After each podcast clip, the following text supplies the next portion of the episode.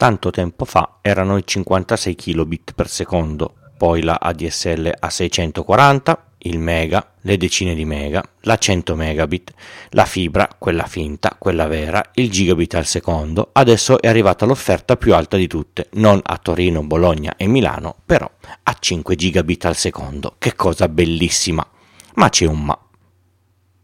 Io sono Francesco Tucci, mi occupo di tecnologia da prima del Millennium Bug, dell'euro e del grande blackout del 2003. Sono sopravvissuto e sono qui per raccontarvela in puntate brevi e facili, alla portata di tutti, con questo podcast Pillole di Bit da novembre del 2015 un noto operatore mobile ha fatto il suo lancio con una connessione in fibra ottica, quella vera, quella che ti portano a casa, con un prezzo molto aggressivo e una velocità di picco strabiliante, 5 gigabit al secondo. Con questa velocità e le dimensioni eh, delle cose più grandi che si possono scaricare legalmente adesso, come i videogiochi per console, gli aggiornamenti o i download di un nuovo gioco da 200 giga, non è più un problema a 5 gigabit al secondo, 200 giga verrebbero giù in poco più di 5 minuti. Come vi dicevo nell'introduzione, c'è un grosso ma da inserire in questo lancio. Questo ma è così grande che vi assicuro che i 5 gigabit al secondo saranno praticamente irraggiungibili per chiunque. Non voglio screditare Iliad, ben inteso, una connessione FTTH a 16 euro al mese è la più bassa sul mercato, proposta da un operatore che è conosciuto per non alzare le tariffe nel tempo, al contrario di tutti gli altri, è un ingresso a gamba tesa che f- sta facendo vacillare anche me che sono ben contento del mio operatore, ma che pago quasi il doppio. Anche il mio operatore A-Web i, i prezzi non li alza quando telefono all'assistenza parlo con una persona che mi risponde e mi conosce per nome e il livello dell'assistenza è stratosferico. Ma, ma, torniamo ai 5 gigabit al secondo. Il servizio è venduto come 2 giga e mezzo su una porta Ethernet, 1 più 1 su altre due porte Ethernet e mezzo giga sul wifi. Il tutto fornito dal loro router di forma circolare che non ha il wifi 6 ma solo il wifi 5. Una volta farò una puntata su tutti questi wifi raccontandovi dei bellissimi aneddoti. Questo implica che da dove mettete il router, se volete usare tutta la banda disponibile, dovete eh, rispettare alcuni vincoli fisici e tecnologici.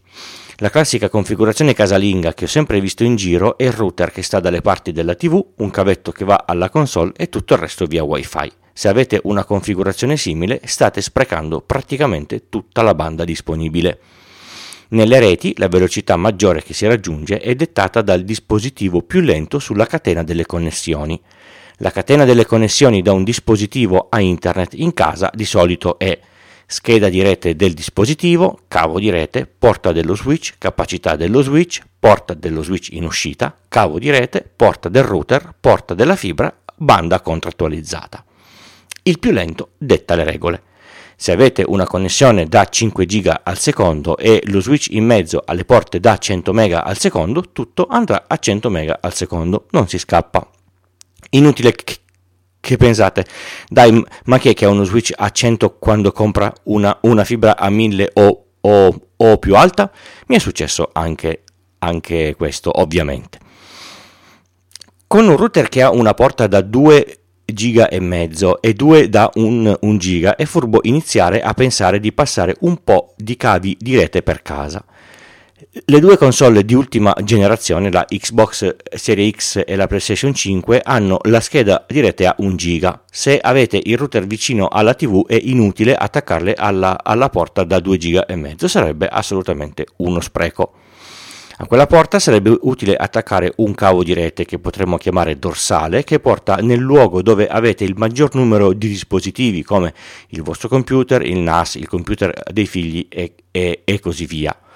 Se, se, la, se la tratta è è breve, dovrebbe bastare un cavo di, di, rete categoria 5E. Se è più lungo, dovreste far mettere un, un, un categoria 6. Auguri. Dove arriva questo cavo, visto che è attaccato alla porta eh, del router da 2 giga e mezzo, serve mettere un, uno switch che abbia almeno una porta a 2 giga e mezzo, se no la tratta andrà tutta solo a 1 giga. Uno switch con 8 porte da 2 giga e mezzo a prezzi a partire da 110 euro circa. La maggior parte dei PC in commercio adesso, se non indicato in modo specifico, ha porte da 1 giga. Ma se per esempio ne mettete 3 su quello Switch e tutti e tre chiederanno tanta banda, 3 PC che chiedono 3 giga su una dorsale da 2,5 otterranno 830 mega a testa. Se, se, la dorsale fosse solo da 1 giga otterrebbero circa 333 mega a, a, a testa, direi un gran bel vantaggio. Ma nella vita normale a cosa serve tutta questa banda? Guardare un film in 4K occupa circa 30 mega al secondo. Poi varia a seconda del bitrate del fornitore, ma siamo lì. Una video call io non l'ho mai vista occupare più di 4 mega al secondo, anche se con più persone tutte in video. L'ascolto di musica in streaming, anche se fosse senza perdita di, di qualità tipo, tipo, Tidal, non supera i 10 mega al, al, al, secondo. Ci sono download grandi, come dicevo prima, tipo i, i videogiochi, ma quanto spesso vengono fatti? Non è che ogni ora si compra un, un videogioco nuovo. Il riassunto è che i, i 5 giga al secondo non riuscirete mai a, a saturarli non saturo io mai il, il mio giga e vi garantisco che internet lo uso in maniera molto pesante. Però oltre ai 5 giga in, in, download ci sono 700 mega in upload. Chiamate un amico con la, con la fibra almeno da 1 giga, gli, gli, date un NAS da tenere a casa, un NAS vostro, fate una VPN tra casa vostra e casa sua e fate il backup dei vostri dati con Vim se avete Windows o Linux o con Time Machine se avete Mac direttamente su quel NAS come se fosse a, a casa vostra. Ho fatto un progettino simile con eh, due router eh, MikroTik proprio in, in questi giorni, davvero una cosa interessante. 700 mega in upload sono davvero tantissima roba. E se volete aderire al modem libero e mettere il vostro router senza usare la padella tonda di, di Iliad, si può fare aggiungendo alcuni ma. Non si spendono 16 euro ma 23 al mese. I router certificati da loro per adesso sono solo due. Un MikroTik da 240 euro, sul quale eh, dovete però poi saperci mettere abbastanza le, le, le mani, e un Turris che costa 350 euro.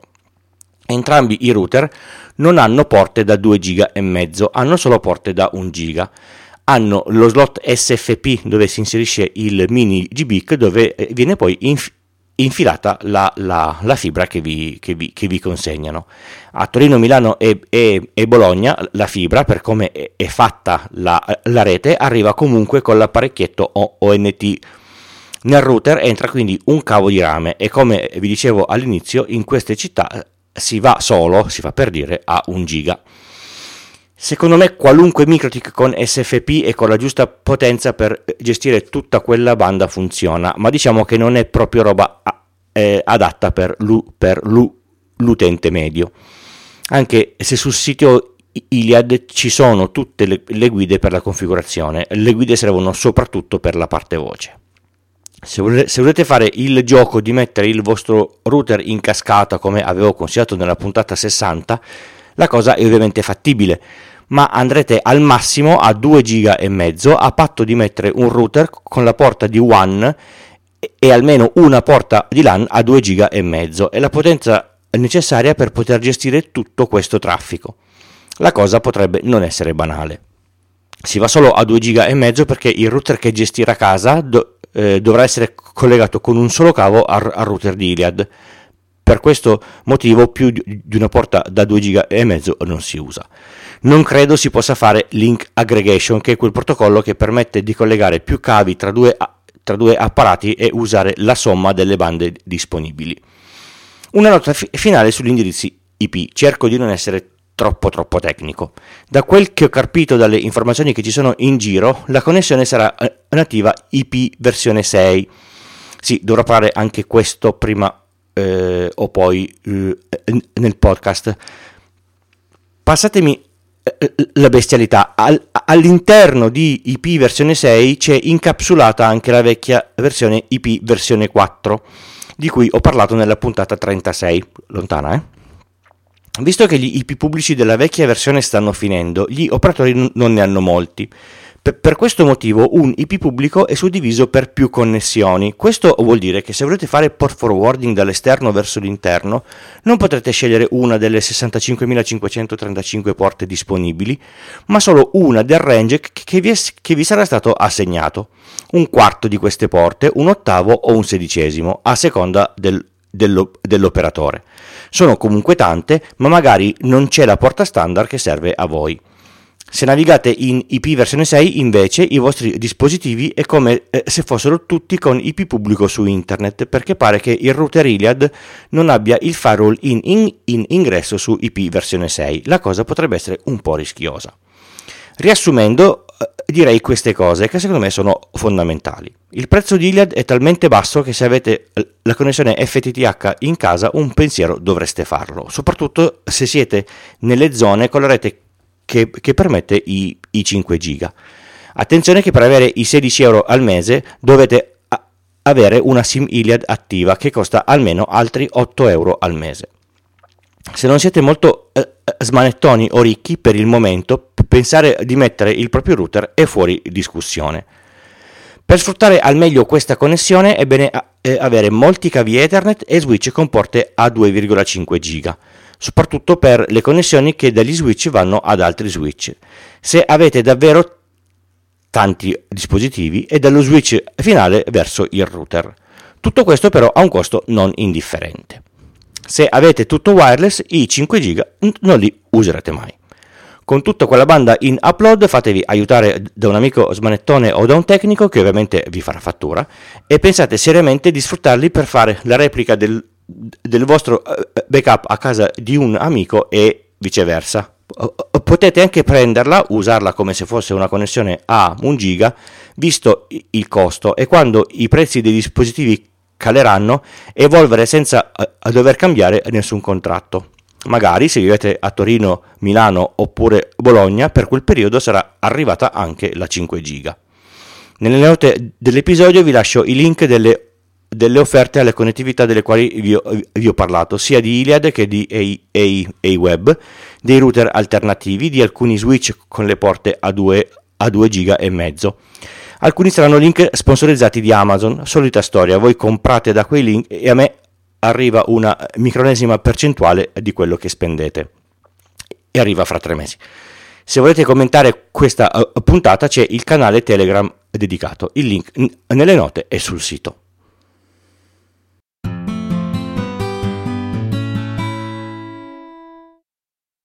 Pillole di Bit è un podcast indipendente interamente scritto, prodotto e realizzato da Francesco Tucci con l'indispensabile supporto dell'hosting Third Eye e il software di montaggio audio producer di Alex Raccuglia. Lo potete ascoltare da tutte le piattaforme di podcast il lunedì o direttamente sul sito Pillole di Bit col punto prima dell'it. Sul sito trovate anche tutti i canali social per la discussione online e i modi per supportarmi. Il podcast non ha pubblicità. Per chi dona più di 5 euro e mi comunica l'indirizzo, gli spedisco gli adesivi. Un modo altrettanto bello di contribuire è parlare di questo podcast con amici, colleghi e parenti. Ascoltare podcast è facile per chiunque. Pillole di Bit è anche un piccolo network. Su extra.pillole di Bit col punto prima dell'it ci sono tutti gli altri podcast.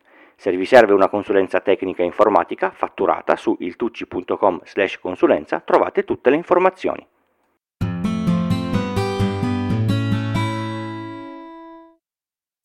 Non so se siete fan di Sanremo, se non lo siete ve lo siete perso, se lo, se lo siete avrete sentito Amadeus eh, dire tutte le sere che l'8 marzo succede qualcosa alla televisione, roba del tipo che se avete una tv non HD potrete vedere Rai 1, 2 e 3 sui canali 501, 502, 503 e, e basta. Che cosa vuol dire? Vuol dire che stanno facendo gran casino con le frequenze del digitale terrestre. L'8 marzo, in mezzo ai vari cambi di frequenza che stanno già facendo da inizio anno e che andranno avanti fino a metà 2022, verranno spente tutte le codifiche dei canali in MPEG 2, non tutte, ma ci arrivo. Attualmente le trasmissioni televisive sono trasmesse con il sistema DVB-T, il digitale terrestre. All'interno del digitale terrestre ci sono i, i canali in standard definition, codificati con il vecchio sistema MPEG 2 e quelli in HD codificati con il più moderno MPEG 4. L'8 marzo tutti i canali dovranno passare alla codifica MPEG 4, quindi in HD e con minor occupazione di, di banda. La banda va data ai gestori di telefonia mobile che l'hanno pagata cara anni fa, soprattutto i 700 MHz. L'8 marzo non si passa al DVB-T2, mi raccomando. Questo passaggio da MPEG 2 a MPEG 4 taglierà fuori tutti quei televisori che non sono in HD, direi quelli acquistati più di 15 anni fa circa. Per rendere il passaggio un po' meno traumatico, le emittenti potranno mantenere alcuni canali in MPEG 2 fino a fine anno, ma solo su canali con i numeri alti, giusto da, da dar fastidio.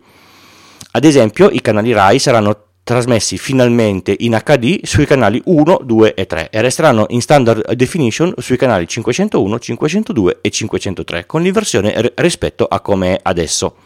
Se la vostra TV adesso non vede i canali 501, 502 e 503 è arrivato il momento di comprare un nuovo eh, decoder, di cambiarla o di smettere di guardare la TV trasmessa dall'antenna.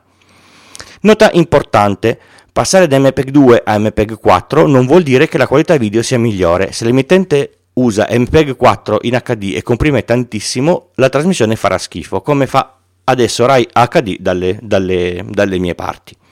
Visto che ci piace fare le cose fastidiose, poi rifarle e, e ancora, avverrà prima o poi, non si sa bene quando, il, il passaggio da DVB-T a DVB-T2 con altri eh, disagi per chi guarda la televisione. Se volete saperne di più su codifiche e trasmissioni televisive, vi rimando alla puntata 206 dove ne ho parlato diffusamente. Un'ultima cosa, ancora diversa. Se state ascoltando questo podcast da Spreaker, vi sarete accorti che il feed contiene solo le ultime 8-9 puntate e che c'è qualche pubblicità. E un invito a iscrivervi al feed che trovate sul sito pillole di bit col punto prima dell'it e abbandonare Spreaker sul feed eh, del sito ci sono tutte le, eh, le, puntate dalla zero e non ci sono le maledette pubblicità. Se non state ascoltando direttamente da Spreaker e ci sono le pubblicità, scrivetemi che devo capire da quale servizio state ascoltando che così aggiorno il feed e lo faccio eh, puntare a quello di giusto. Avete ascoltato Pillole di Bit, questa era la puntata 218 e io sono Francesco. Vi do appuntamento al prossimo episodio, come al solito, il lunedì alle 4 del mattino nelle vostre app di podcast preferite. Basta abbonarsi al feed RSS e qualsiasi app funziona. Ciao!